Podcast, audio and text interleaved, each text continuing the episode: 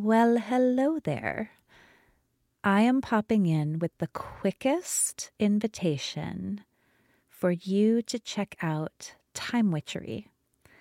Time Witchery is my anti planner. It is a daily practice that will help you to think about yourself as a human being rather than as a human doing as you begin your day.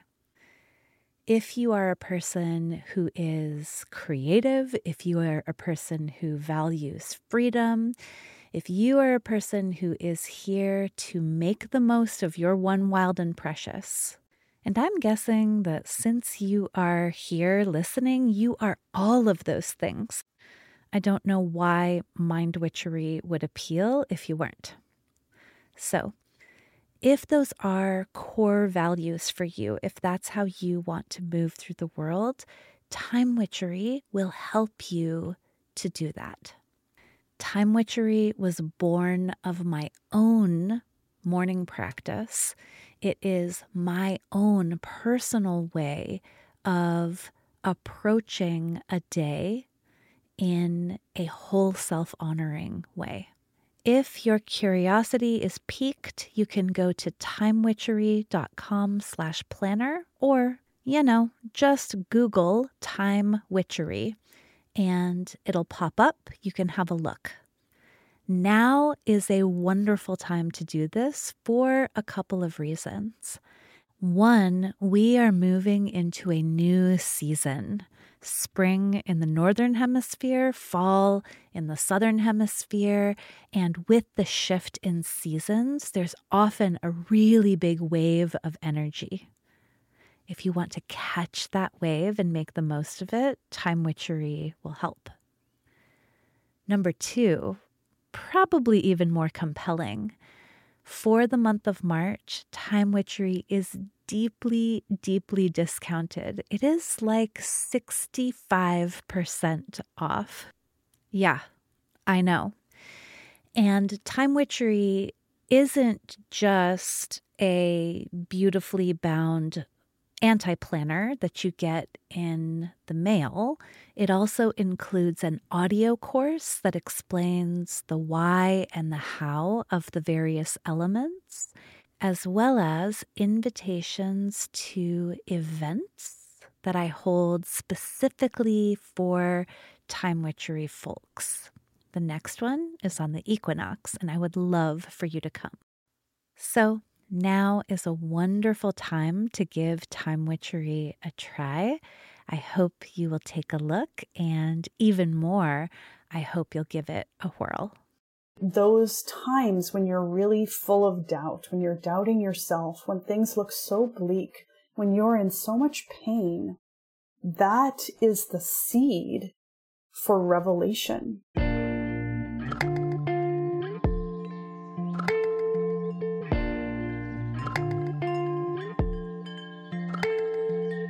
Welcome to Mind Witchery. I'm your host, Natalie Miller, and I'm so glad you're here. Hi, everyone. Welcome to today's episode, a conjuring episode. So, it is a conversation between me and today one of my very best friends on this whole planet. So, everyone, please welcome Emma Magenta. Hi, Emma. Hello. Hello. I'm so thrilled to be with you today. Emma is a life coach. She helps overthinkers connect to their magic. And Emma and I go way back. We actually met when we were both yoga studio owners and yoga teachers. And then we have witnessed and supported one another through many uh, personal and professional evolution. Let's put it that way. yeah. Love that. Love that witnessed word. 100%. Yeah. So, what we wanted to talk to you all about today, I'll be honest, actually, as I've been thinking about what is the title for this episode, because I know what we're going to talk about are various practices that we tap into to assure ourselves that everything's going to be okay. Right? Mm-hmm. Yeah. So Emma and I have lots of those, lots of different ones of those. And especially over the last couple of years, which have been tumultuous for both of us. Yeah, Emma? Yeah, very tumultuous for both of us. And then, of course, you add the layer of pandemic on top of that. Mm-hmm. And it's just been a couple of years where really it would be easy to sort of slide down into a ditch, slide into the slough of despair. yeah, yeah, or go on such autopilot, just just one foot in front of the other on total autopilot. You know, this isn't happening, this isn't happening. Yeah. Yeah, I mean, gosh, pandemic, very like obvious climate change. Let's not forget that last year at this time Donald Trump was president of the United States. Mm-hmm. like Mm-hmm. we really, I think collectively and then also personally, we've lived through a lot this last couple of years. And there are various practices that we use to, I'm going to tentatively say, conjure faith. Whew. Faith meaning like a trusting that everything is going to be okay, or that even the things that aren't okay are in some way meaningful. They're in some way contributing to our evolution. Mm. What do you think of that, Emma? Love that. I am so honored that you asked me to be on the Conjuring episode about faith because um, faith is something that I have had such a relationship with in my life for good and for bad. Like I feel like I'm constantly doing a tango with faith, a dance with faith. And definitely that is one of my main practices. Like I might, I might even call it a spiritual practices. Um, exercising the muscle of my faith, my faith in myself, my faith in um, the journey of my life, Mm. my faith in my loved ones, my faith, um, my faith in this world. Like that is definitely a muscle that I'm constantly working on. Mm-hmm. At the beginning of this year, this tumultuous year of 2021, uh, one way that you and I were connecting on the faith level was through sharing the tarot cards that we were drawing every day. So there is kind of a, a renaissance, there is a rebirthing of interest around things like tarot and astrology and crystals and oracle cards and all of that kind of um, you know some people would call it alternative some people would call it new age you know but i think uh, what i really see is times are tough and we are wanting to conjure faith in something bigger, something mysterious, mystical. It's like when the obvious right in front of us, we're like, well, this is a lot of shit. it's like, where else can I look to find the good? And so, so we were sharing tarot cards like on the daily, like, here's what I pulled today. What do you think? Here's what I think. What do you, you use tarot in your coaching practice? Yeah.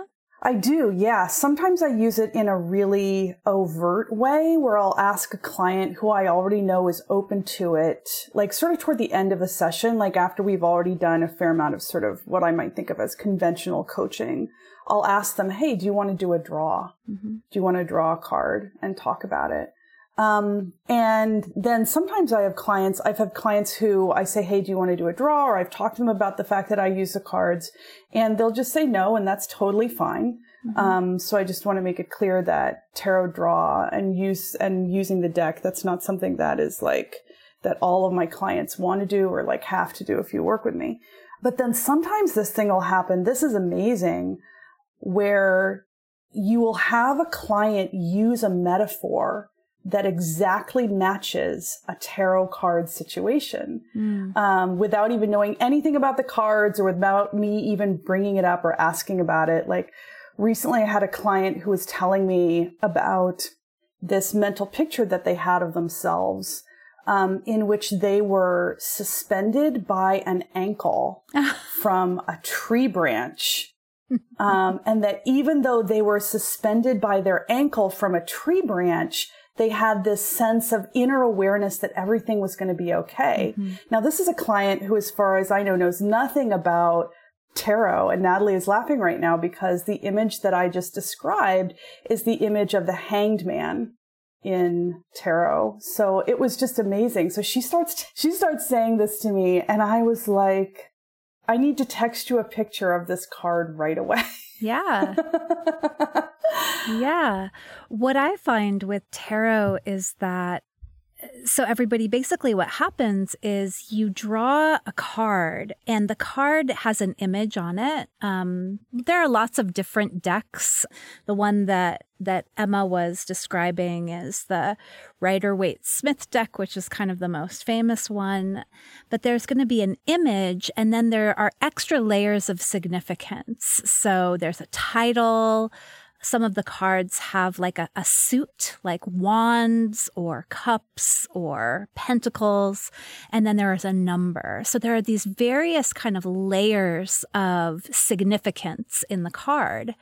And what I find is so amazing what happens is that here we are, I'm facing the shitty situation I have in my life, and I pull a card, and the card says, here are three symbols an image, a title, maybe a number, maybe a suit, maybe a you know, a line when you really get into tarot reading. There's all kinds of ways that you get these little signifiers. And then it's like, it says to the heart mind, make meaning.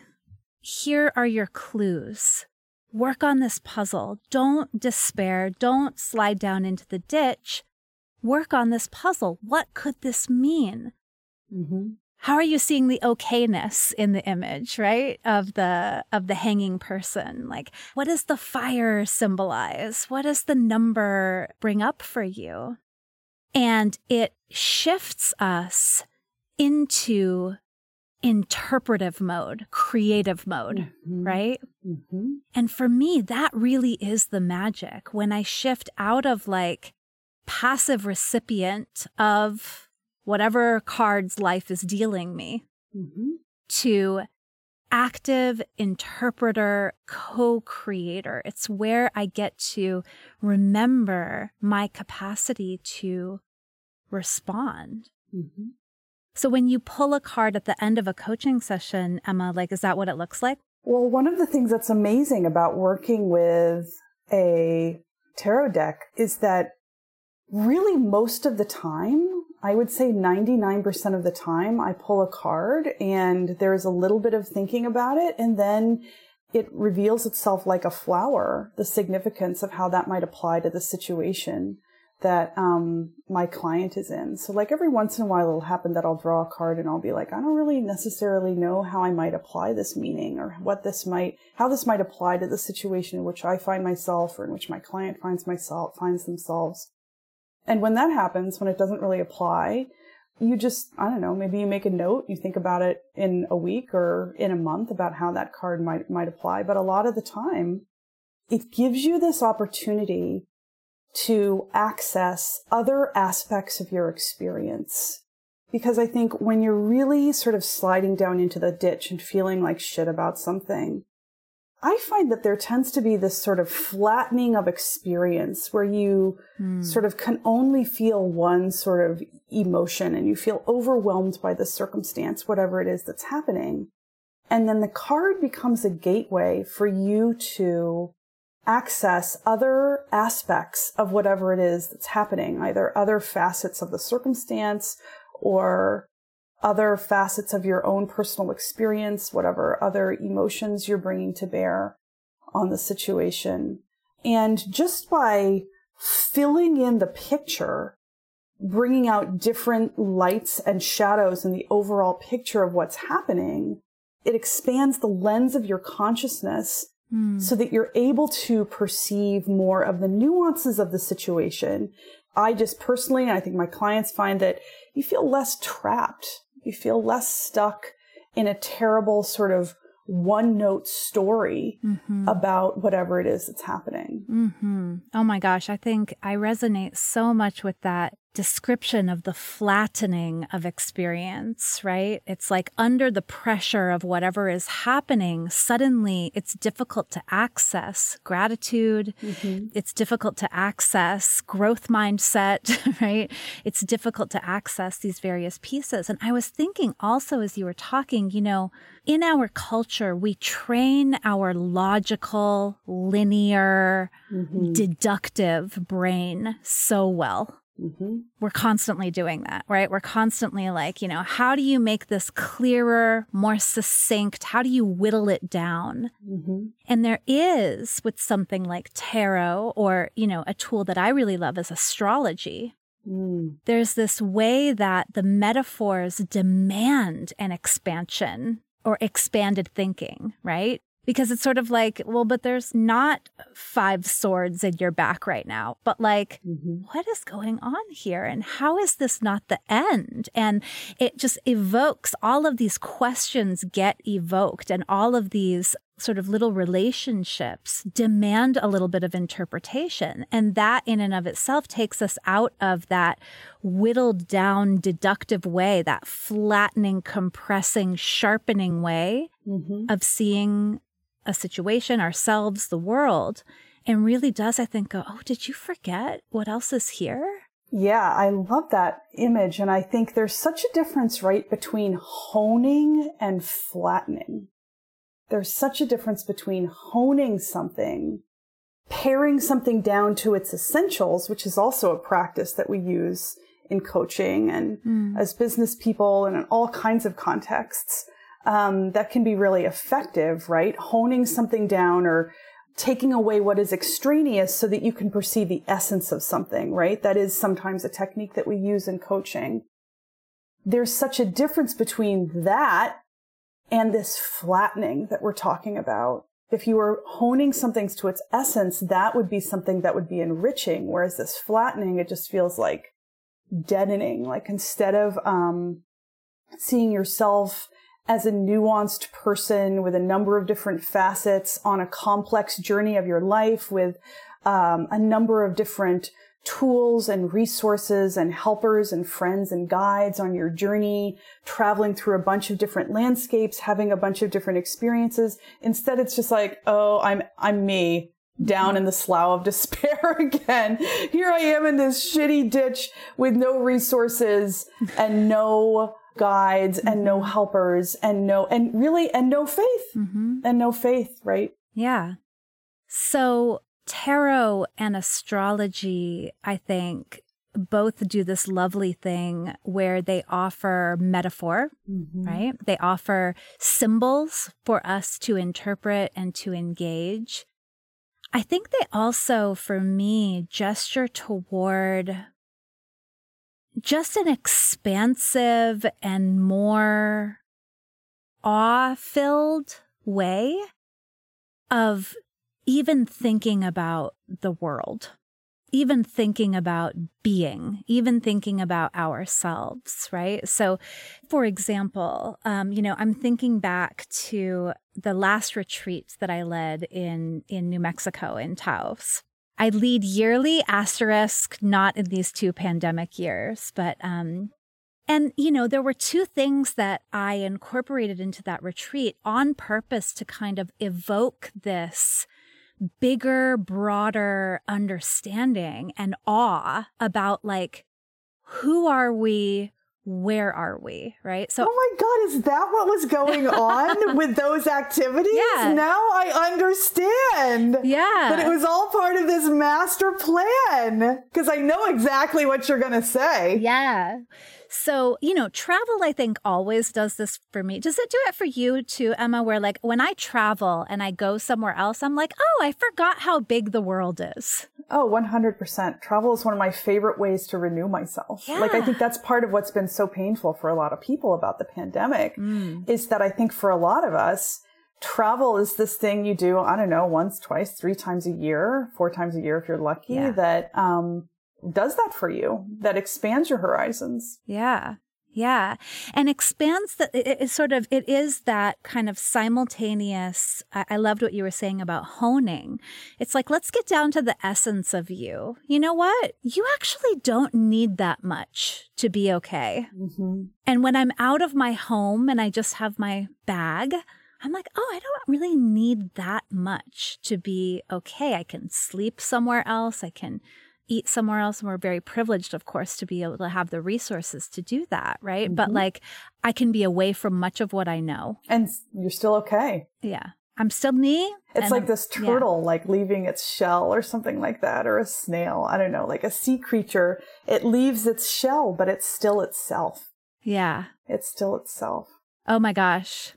You know, that makes me, this is going to be a tangent, but it's worthwhile because it's so interesting. Well, our conversations are mostly tangents anyway. they really are, yeah.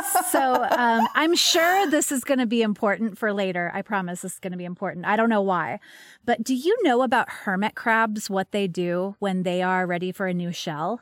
Tell me about it. Oh, this Maryland, sorceress of Maryland. Well, I think that Maryland crabs are a different kind of crab, but hermit crabs, you know, are the ones that live inside a seashell. So eventually they grow, their body grows too large for the shell that they're in. Mm-hmm. And they'll find like an empty shell and they'll be like, ooh, empty shell. But of course, the empty shell is not necessarily going to be exactly the right fit. So they will just hang out by the empty shell. And other hermit crabs will be like, oh, hey, there might be an exchange happening. And all these hermit crabs will gather together there's one empty shell and everybody gathers together and they, they get into this is so wild. I'm going to have to put a video about this into the show notes. They line themselves up according to size. That is bananas. It's bananas. They all get in a line. It's like, it's like who's the biggest and then who's the littlest. And then when someone finally comes along who's the good size for the empty shell, they just all switch. Oh my God. It's amazing. And it's what you're talking about, right? It's like, okay, I need shelter, but I actually, I can be in a different shelter. Yeah. I can be in a different job. I can be in a different house. I can be mm-hmm. in a mm-hmm. different relationship. Mm-hmm. I can get out of this one that's too small for me mm-hmm. and I can get into a new one. And I love that for hermit crabs, this happens in community. It's like. Well, yeah, when you were describing it, the thing that came up for me was the idea of what happens on retreat, which yes. is the idea like what happened on yours, which is um, a feature of many different ones that I've been on, but with both with you and in other places where it's like you all come together and there is this sense that everybody sheds their shells and is there in the glory of their nudity, oh of their gosh. being vulnerable and there's like this sense of trading when you're on retreat where people are trading perspectives and traumas and yeah. strategies and stories. Mm-hmm. Everybody's trading stories and mm-hmm. you try on other people's stuff and see how that fits for you. Yeah. And oh, what a great, what a great story. Isn't that so fun? Love it. So, uh, yeah, but I do think that is what happens, right? Or,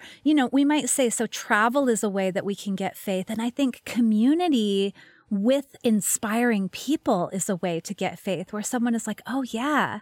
I mean, this actually happened at one of my New Mexico retreats. Like one divorced woman living in the new shell of no longer married. Mm-hmm inspired a bunch of people to get out of their married shell and into the no longer married shell. It was amazing to see, right? Um, so, anyway, let's go back to this one retreat because what happens, yes, travel can help us to find faith and to find ourselves. Faith for me, I think, is like this world is so big and I don't know it. I don't know everything. I'm not going to flatten my experience into this problem. I'm going to expand it. I'm going to understand this is bigger than me. There are lessons here. There are blessings here. Like, you know, faith sort of for me says that. And then it also kind of all the way kind of honing into the self mm-hmm. and I'm okay. Like, mm-hmm. I can find a new shell. I can find a new shelter. I can be I can be in the world in a different way. I'm going to make it basically. I love that.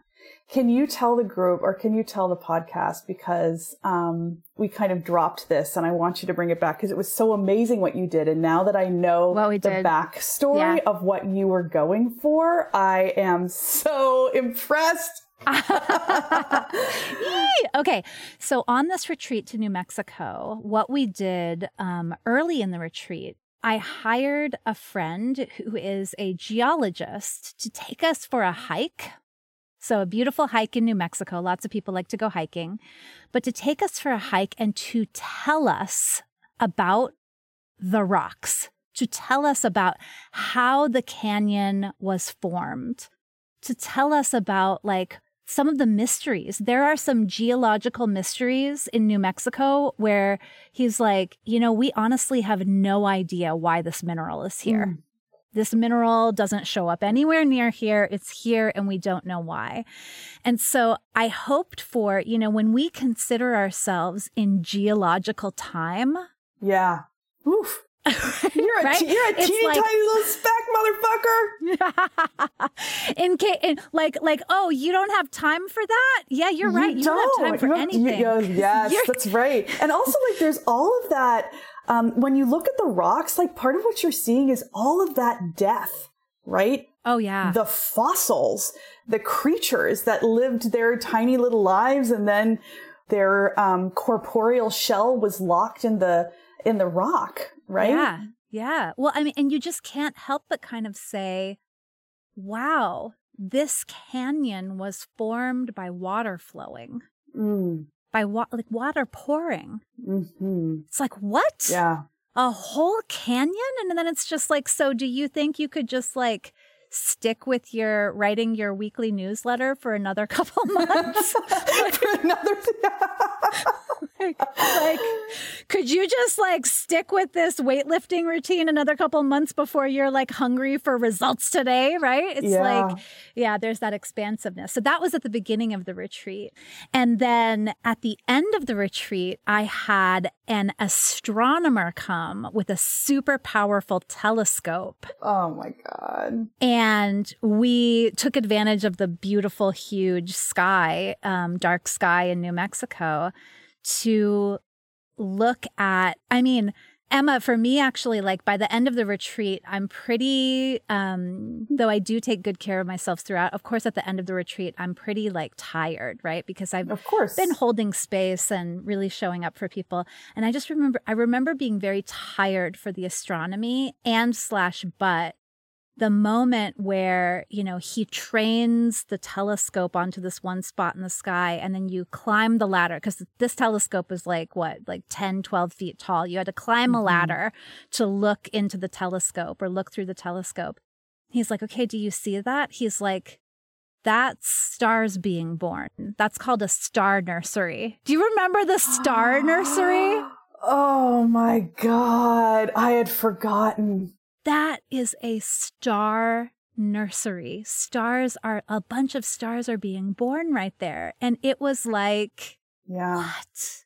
Even though, so I also, I know way less about astrology than you do. That hasn't been a discipline that I've focused on as much, but I have learned so much just from being friends with you and, I, and I'm interested in astrology. And, um, even though there's this thing where the thing is astrology is not astronomy, right? Astronomy right. is like a scientific discipline where you're looking at the actual stars and astrology, obs, is, or the way that I tend to think about it, and you can say how your view of it is different, is a metaphorical language that is based on what historical people perceived about the sky and the planet mm-hmm. and the sun um, but it's not an actual scientific discipline, right? Mm-hmm. Um, so there's this thing where astrology doesn't map onto astronomy, right? I don't, I don't need mm-hmm. to go mm-hmm. down that wormhole, but even though that is so, when I started learning more about astrology from you, you really gave me the key. You really gave me permission to use tarot and astrology by helping me understand that it is metaphorical which I freaking love. Mm-hmm. But when I started to learn about that stuff, I created this entirely new relationship with the sky and with the stars that I really had not had before. Mm. And I like, I have so much that I could say about that. Um, just about how now with all the unnatural light that we have around us, it's so much harder for us to see the stars and, um, how that I feel has an impact on our human sense of belonging and meaning and place. But I just wanted to share one other little factoid that I know from my previous career as a movement teacher, which is that when you look at something a really far distance away versus when you look at something that's mm-hmm. close by, the muscles of your eyes react differently. Like the muscles of your eyes have to right. shift to accommodate seeing something close up versus seeing something far away. And the thing that is so fascinating is that when you look at something far away, the muscles of your eyes relax. Mm. So a really classic um, thing that movement teachers will um, advise their students to do is to make a practice of not just looking at the computer and the close distance, right? To look at things that are far away. So like when you're working at your desk or what have you, like you should regularly over the course of your day, you should be looking up, looking at the distant trees and look. And of course, if you look at the stars, if you can see the stars, they are so far away that the muscles of your eyes have to profoundly relax. Mm-hmm. And I just think that is such a great metaphor for the way that mm. looking at stars, how that forces you not just in sort of a sense of, um, an inner spiritual sense to take in a bigger picture. Like it's not just something that's happening mm-hmm. um, in your emotional self or in your spiritual self. Not that those are not important selves. It's literally something physically happening in your body that when you allow yourself to take in a bigger picture, mm. when you allow yourself to take the long view, to be like, look at those stars. And of course, we know that they are so freaking old. By the time the light of those stars moves into your eyes and touches your brain, that light has been traveling for so freaking long, right? That there is a li- there are literal physical things that are happening in your body also shifts that help you move into this space of faith. Yeah. You know, that is such a beautiful, like that's a, it's sort of this great, like multi-layered. There's, there's actual physical mm. things that are happening, like you're telling us about, right? Like your, the muscles in your eyes, very close to your brain, right, are relaxing of course that's going to affect your whole face. It's going to affect mm. the it's going to affect the muscles in around your jaw and in your skull. As the eye muscles relax everything will kind of accommodate right? And there's an openness I took the girls. I saw this note that there was going to be an uh, a meteor shower, and I was like, "Guys, who wants to wake up?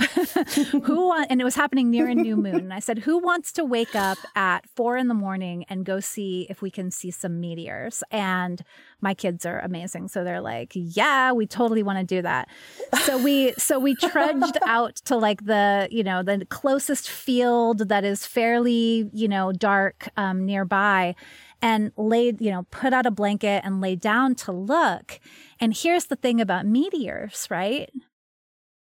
If you want to catch one with your eyes, you have to let them be as open oh. as possible, right? You cannot focus. You have to see how much of this, how expansive can I get? How completely unattached to any point in the sky can I get? And that is when you are going to see the meteor because you're not grasping for it. Rather, you have just decided the more open I am, mm. the more likely it is that I'm going to see it when it comes through. And I'm like, holy fuck. How about if we, right? Like, like how many places like, you know, dating trying to figure out your diet, trying to figure out your next move career wise, trying to find a house, trying to find a parking spot. Could you take that approach and be like, you know what? I'm not going to be graspy. I'm just going to get as open as I possibly can. And then I know I'm going to get the right thing. Well, you know, you and I love that because you and I are always thinking about and talking about how something that seems like it's indirect and passive is actually a faster or a more efficient or a more joyful route to your heart's desire. Yes. Like one of our biggest, one of the things we talk about all, all the time is how rest is one of those things. How it seems like rest is a needless distraction when in fact, Mm-hmm. Rest is rest is the way. rest is the way with a capital T and a capital W. Mm-hmm. I mean, if I were to say to you, open your eyes more, if I were to say that to somebody, or if somebody were to say that to me, what I would sort of instinctively do is use my muscles and my strength to open my eyes really wide and look really hard, right? When really, right. when really what opening your eyes means in that context is it's about doing less. Yes. It's about pulling back. Yeah. It's about receiving yeah. and softening in order to, yes, in order to receive more like you literally will receive more yeah. if you let go of some of that reaching, grasping, um, flattening, right? To go back to that word we used at the beginning. Yes. You will literally receive more, live a fuller, richer life if you can fucking, for just a goddamn second, yes. allow yourself to let go. Yeah. And feel. Yeah. And and you know, I always want to be so compassionate and kind with us because that is not the cultural narrative. 100%. It's not it's not our it's not your fault you think that way or that we think that way. Right? It's like no, it's not right. It's like buckle down, mm-hmm. nose to the grindstone, work, grind, right? We have all of these like get harder hold tighter. Mm-hmm. Control, control more. Right? Like that's, well, here comes another metaphor. And by the way, right? I mean, like we're talking about things like tarot and astrology, thinking about things geologically, thinking about things astronomically, like all of these are ways that I certainly conjure faith. But but really so much of it just comes down to simple metaphor. One other thing that just a few of us elected to do on this trip to New Mexico was take a hot air balloon ride. Like we if you want to ascend in a balloon, mm-hmm. one of the things you have to do is like do it at the right time you can't do it in New Mexico in the middle of the day because the air is too warm on the ground and too cool in the atmosphere for you to be for the balloon to be able to go up. You have to go when the air on the ground is cool, mm. right? You can't force it. And that's something I see with my clients all the time is that, you know, these are committed, dedicated people. These are people who do not mind working hard. And that forcing it, right? The like, that kind of like, I have to, I have to push. I have to sit here until the words come. I have to, I have to like grind on my idea mm-hmm. until it's refined. It's like, really honestly, I'll ask them like, what do you want to do? And they'll say, honestly, I just want to sleep all day. Mm-hmm. And it's like, okay, then what happens when you sleep all day? When you say, you know, the conditions aren't right right now for me to get this done. Let me be receptive. Let me trust my body. Sometimes people, I had a client the other day, she was like, honestly, I just want to make an amazing dinner. She's like, mm. I want to spend, I want to, I want to clear my calendar and I want to spend the rest of the day gathering the ingredients I need to make an amazing dinner. And I was like, that sounds like the best possible way to begin to address the situation you find yourself in by taking a break and doing something that feels easy, like allowing, receiving, like you were saying. Love that. And the gifts of that are multiple, right? But just two, two, two gifts that spring to mind right now at the top of my head. Mm-hmm. Number one, if you give yourself space and freedom to go away, to, to step away from the problem, or step away from the task or the project mm-hmm. and do something that's pleasurable, mm-hmm. you will probably come back to the task with greater focus and clarity and new um, insight into the situation. And great thinkers and geniuses throughout history have talked about this. Like there's, I read this article once about um, all these various people, mm-hmm. writers, scientists, like Einstein was one of the people they talked about who really believed and made a practice of taking a walk when things got really intense and really, really tough, right? Mm-hmm. But the other thing, and this I think is so important, is when you take that step back and you go shopping for the ingredients for an amazing meal and make a dinner, when you take that weekend off and you go away to the beach, when you um, take a personal day and you sleep all day, right? Because sometimes that's what needs to happen. Mm-hmm. Or you take two weeks off and you spend two weeks sleeping in every single day and ordering from DoorDash or like mm-hmm. whatever it is for you. This is so important. Mm-hmm. That makes your life richer. That gives your life, mm-hmm. I'm going to use a weird word here, glamour and beauty and this sort of sensuous mm. gorgeousness. Like, you know, that meme that sort of you started to see around a couple of years ago. You are not just on this planet to work and lose mm. weight, to like have a job and diet. Like, Ugh. when you take that enormous, big, billion year view of your life, here you are this organism mm-hmm. on planet Earth for this brief span of time. Like, do you really want the story of the journey of your life to be, oh yeah, she was a hard worker. Mm. She really brought a lot of revenue into the firm. Mm-hmm. She she kept her she kept her hip to waist ratio at an acceptable level. oh, totally. Like, oh, she died at the same weight that she was when she got married, right? That's the thing they say about actually about the founder of Weight Watchers. She died at her goal weight. And that's like, what a fuck it, like, who gives a good, a flying fuck about that? I know, I know. Yeah.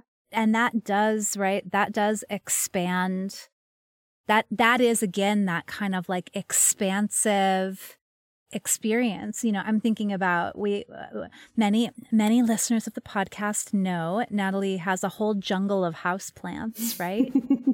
but I cannot tell you to see a baby leaf unfurling. It's in my window mm. in my dining room is a fucking miracle. It's like, oh my gosh. And, you know, or, or the plant that I was sure it was dead, but I just kept loving it, I just kept giving it a little water. I just kept keeping it on the sunny windowsill. Mm. And there's the green shoot coming. It was never dead. It was alive all along, right?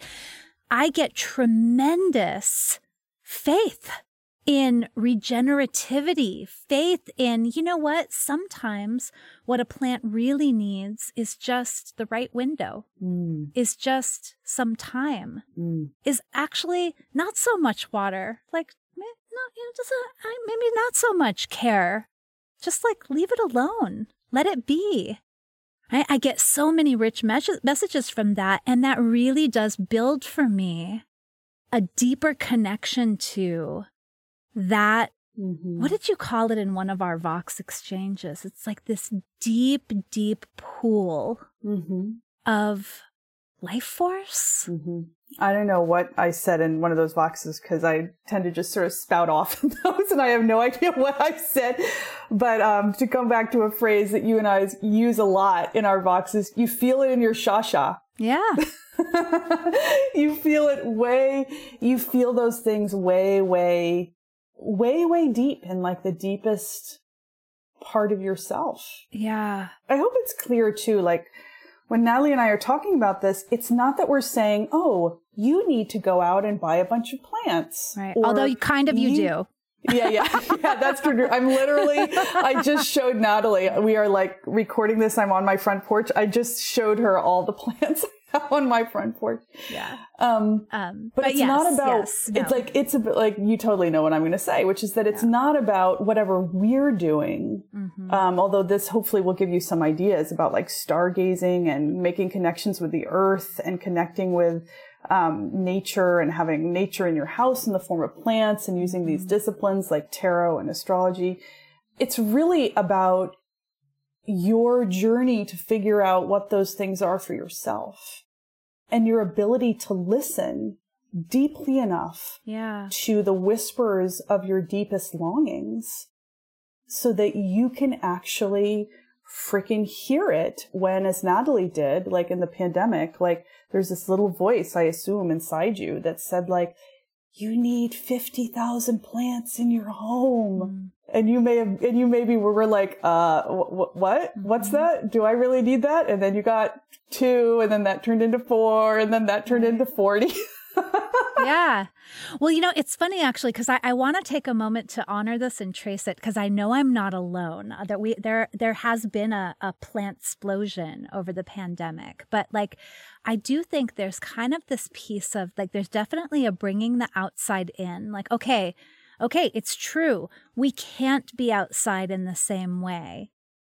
How can you bring the outside in and we've done it with technology, right? We've done it with with with Zoom for for better and for worse. Like there are other ways that we've brought the outside in, but like I want to retrace like what it was. Really what it was, I think, is that I had this I moved into a new house and I had this beautiful bay window, and the bay window sort of like wanted plants. And I put the plants into the bay window, and the plants were thriving.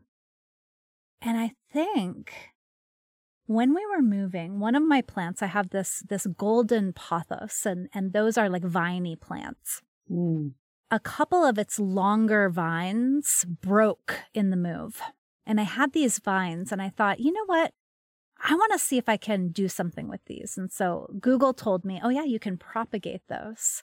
And I said, okay, all right, okay, you got to trim it here, and then you stick it in water. And so I hmm. did that, and then roots grew from this vine that had broken off. Now this now this vine has turned into like eight propagations.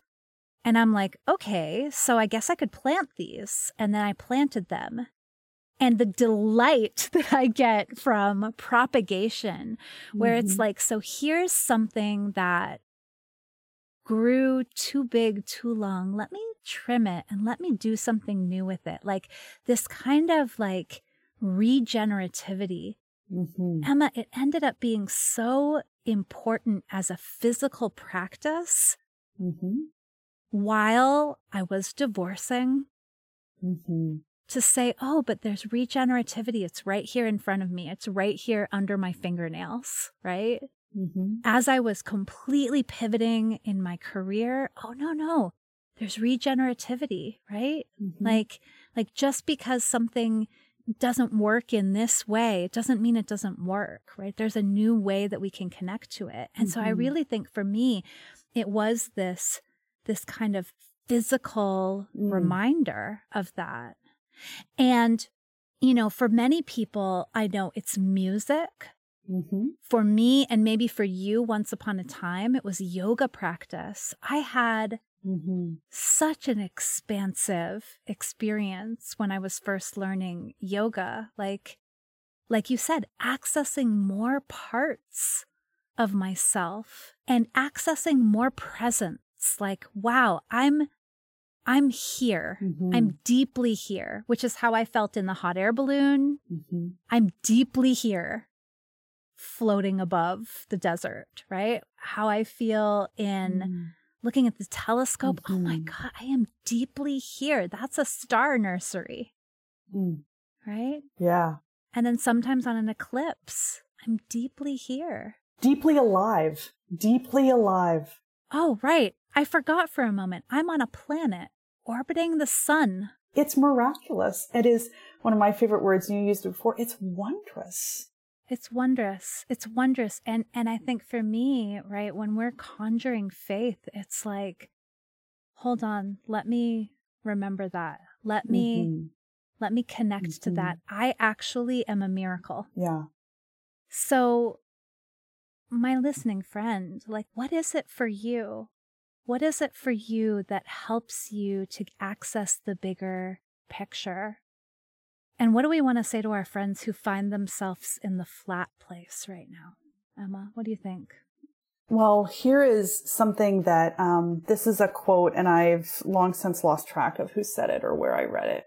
But this is something that comes back to me in my darkest times when I am truly down in the ditch of despair. And that is that the seed of every great faith is doubt.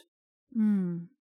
It's funny you say that because you and I were just saying, oh, we've kind of drifted away from our daily tarot practices. Mm-hmm. It's sort of like, you know, the beginning of the year was so dark. Mm-hmm. and then we got busy. And I, I certainly got busy. You've gotten busy. We're mm-hmm. kind of mm-hmm. business building and taking care of things and our families and, and that sort of thing. And it's like, I haven't had to, you know, lean on it as much. So what a beautiful thing to to sort of remember like oh it's actually like the place faith can show up the strongest is actually in that that moment. I think one of the hardest like as an overthinker myself one of the challenges that I have had to overcome is thinking that because something is a cliche that it lacks value mm. or that it isn't true. So um that whole idea that it's like it's always darkest before the dawn. Mm. Like so many of those cliches that I've actually come to view many of those cliches as like they're treasures that are passed down through the generations of a culture mm. that you can access, that you can use. Like every cloud has a silver lining. When you get lemons, make lemonade, right? They are cliches they endure because there is there is truth in them mm. right? And so certainly there it's such a banal truth but i have definitely found in um, especially as i move more fully and, po- and powerfully into sort of a, a really fully adult life that the times when you're in the ditch are so awful. They are terrible. And yet if you are able to get up out of the ditch, those times when you're really full of doubt, when you're doubting yourself, when things look so bleak, when you're in so much pain, that is the seed for revelation, mm. for new insight. That is the, that is the fertile ground that a new plant grows from. Yeah, it's the broken vine. That's right. It's the one that's cut that you can propagate. You know, it does strike me that, and I know that, you know, part of our connection is helping one another. Totally. Up out of that ditch sometimes. Not by pulling each other out, right? Mm-hmm. But just by saying, like, well, let's pull a card for that just by saying like well let's look at that differently. I mean that certainly is what i have received from coaching and why i am a coach is that sometimes when everything is flattened or when we've forgotten we've forgotten how big we are we've forgotten how miraculous this life is sometimes just getting someone to talk with about it mm-hmm. someone to ask you some questions, someone to spark your creativity or to help you to embrace all the various aspects of yourself to to look for the silver lining to look for the the opportunity right um that that is the most helpful thing and that's actually if you don't mind emma i'll share um something my dad said to me um, in one of the last conversations before he passed away. And you've you've heard this before, but I don't know that our listeners have. So, um, yeah, I was visiting my dad this was like the last full visit that we had before he passed away. And my dad, everyone, was an orthopedic surgeon. So he was a surgeon. Um, he did have a little bit of woo. He had a he had a bit of woo in him. He loved to go wander around in the desert. Like I would be like, "What are you doing?" He's like, "I just like to go walking out there." so so he had some woo in him, but I told him I was like I was like, "Hey dad, I enrolled in an astrology course." And he was like, "What?" And I said, "You know, I enrolled in an astrology course. I just I wanted to learn more about like how to read natal charts and how to how to interpret like what's going on in the sky." And he like looked at me and took a sip of his Chardonnay and, you know, and he's like, You are such a weird kid. and you know, of course, like I'm, I am at this point a 42 year old kid. Um, he's like, he's like, you're such a weird kid. And then he said, well, he said, you know, and I was preparing myself because what am I going to get from dad? Am I going to get, am I going to get a lecture about how that's all a bunch of malarkey? Like, what am I going to get? And he said, you know, anything that helps you to make sense of this life mm. is worthwhile. And that, like, yeah. was such a moment of connection for me with him. It brings tears to my eyes. Like, what is it that helps you make sense of this? Mm-hmm. Right? Not beat it, conquer it.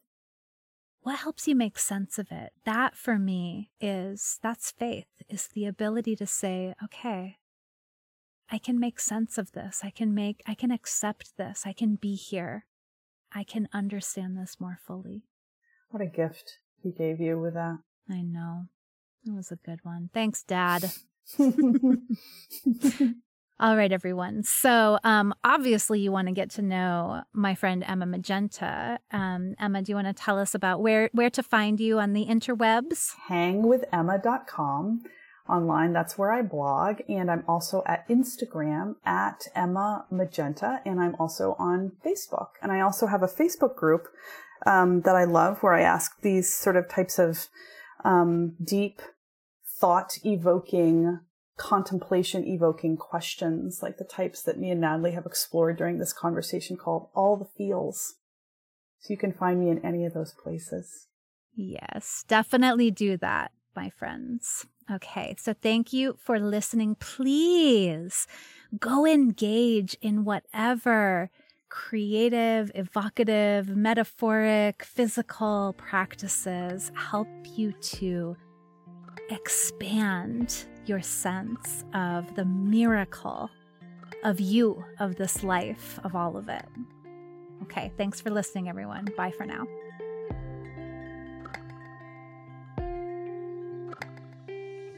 Thank you for listening to this episode of Mind Witchery.